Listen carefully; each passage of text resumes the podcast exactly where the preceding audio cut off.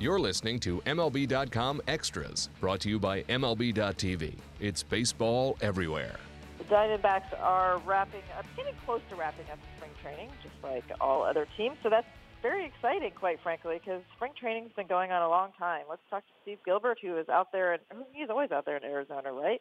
Um, Alyson Footer. Steve, it's not like people, I guess, in your organization that you cover, it's not like everyone's just dying to get out of Arizona because they're leaving spring training and going to Arizona. Um, but I guess everyone's kind of ready for the regular season to start, right? Is this this is sort of when it starts getting to the point where um, spring training games maybe get a little tedious? Yeah, I think so, Alyson. And you know, it's not like they're going to be packing. Well, I guess they do pack up a little bit to go uh, to go about ten miles uh, east and west of here to, to Chase Field, so it's not that big a deal. But it is uh, to actually get games that, that count and, and games that matter. And so I think that uh, everybody at this time of spring is looking forward to that.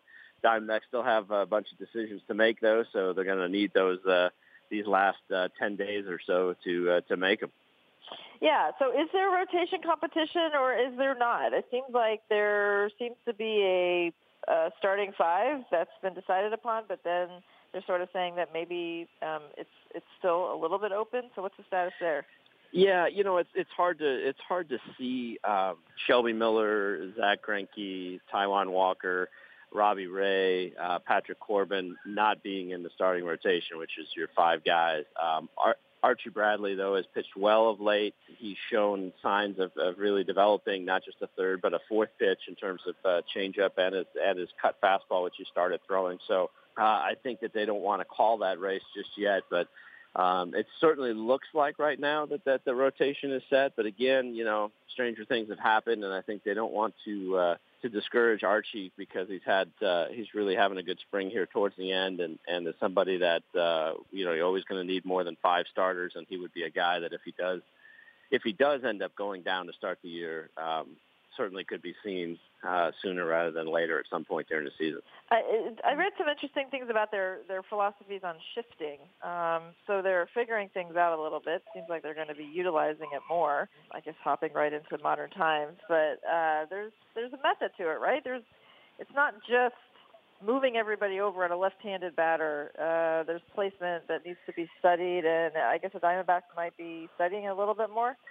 Yeah, it's interesting. You know, normally when when you shift on a left-handed hitter, the second baseman goes into shallow right field, and either you bring the third baseman to kind of be behind second or to the right of second, or you or and leave the shortstop over on a, the lone fielder on the left side, or the shortstop slides over a little bit and the third baseman slides uh, stays over on the left side. But the Diamondbacks have tried a bunch of different things, uh, moving the shortstop all the way over to shallow right field, leaving the second baseman Um, behind the bag at second and leaving the third baseman over on uh, the left side of the field. They've, they've tried all kinds of different combinations, and I guess the, the thinking behind it is to try to find where guys are the most comfortable uh, in fielding those balls, and uh, that's something they said they're still trying to get a feel for, um, you know, who's comfortable for, for seeing balls over on the left side of the uh, of second base, and um, does it make sense to move someone from the left side of second base over to the right side if they're not comfortable Uh, as comfortable over there. So um, seems like they're taking an open mind and, and might see a little bit different kind of shifting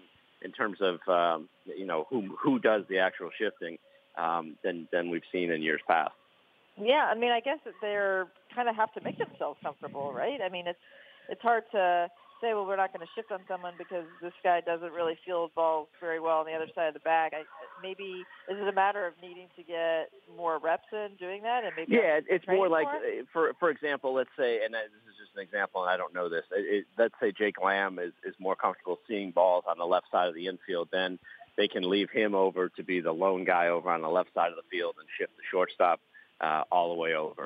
If uh, if the shortstop is more comfortable seeing balls on the left side, then maybe they leave him as the lone guy on the left side of the field ah, and they shift the third baseman over. So that's kind of what they're playing around with. Um, it's not a question of whether they'll shift. It's just a question of who's going to do the uh, play the various positions in the shift. That's very interesting. I didn't really think about that, that they really have to kind of break it down that way. But, um, uh, yeah, well, I mean, that's, that is one of the useful things about spring training. Um, another is to make sure that the guys that are maybe trying to nurse their way back from an injury are going to be ready for opening day. Um, A J. Pollock, of course, somebody that we have our eyes on uh, for various reasons. Um, is he nearing a return?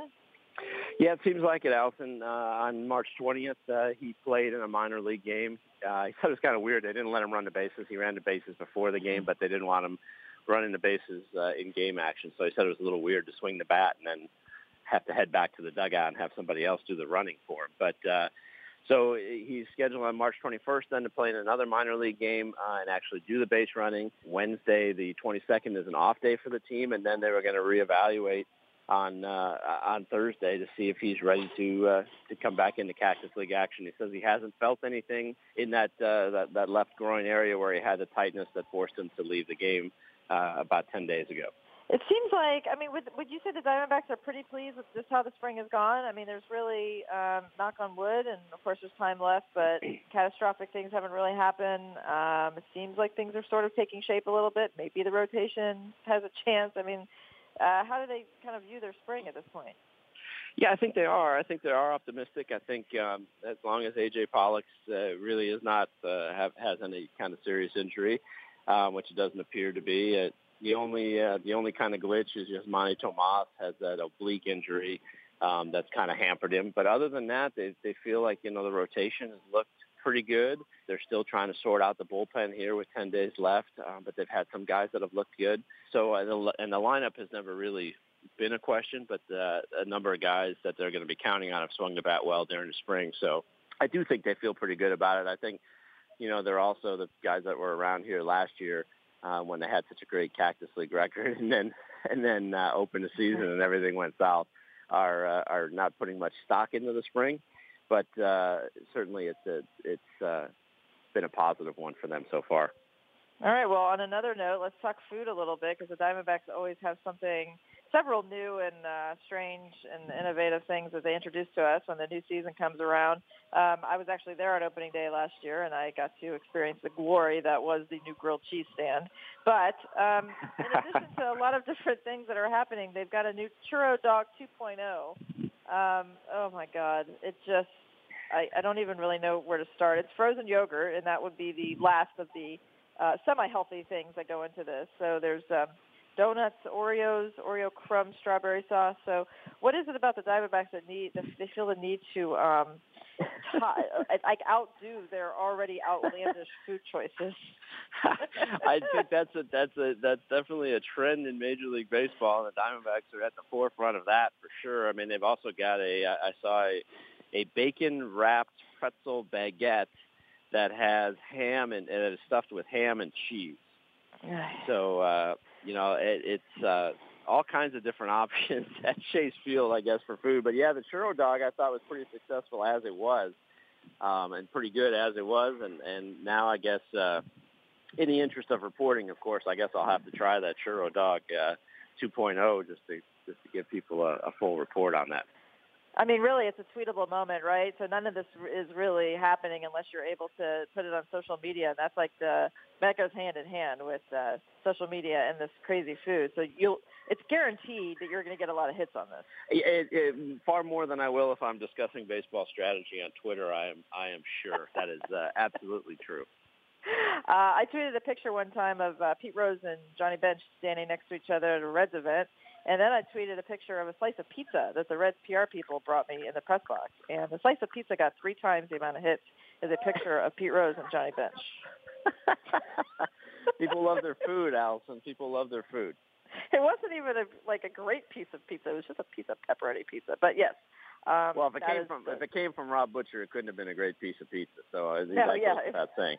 It was, it was definitely uh, a local uh, pizzeria that um, I personally love, but not everybody does. Okay, um, okay, we're going to stay on schedule here, so I'm going to let you go. Thank you so much, Steve. Talk to you next time. Alyson, always my pleasure. Take care.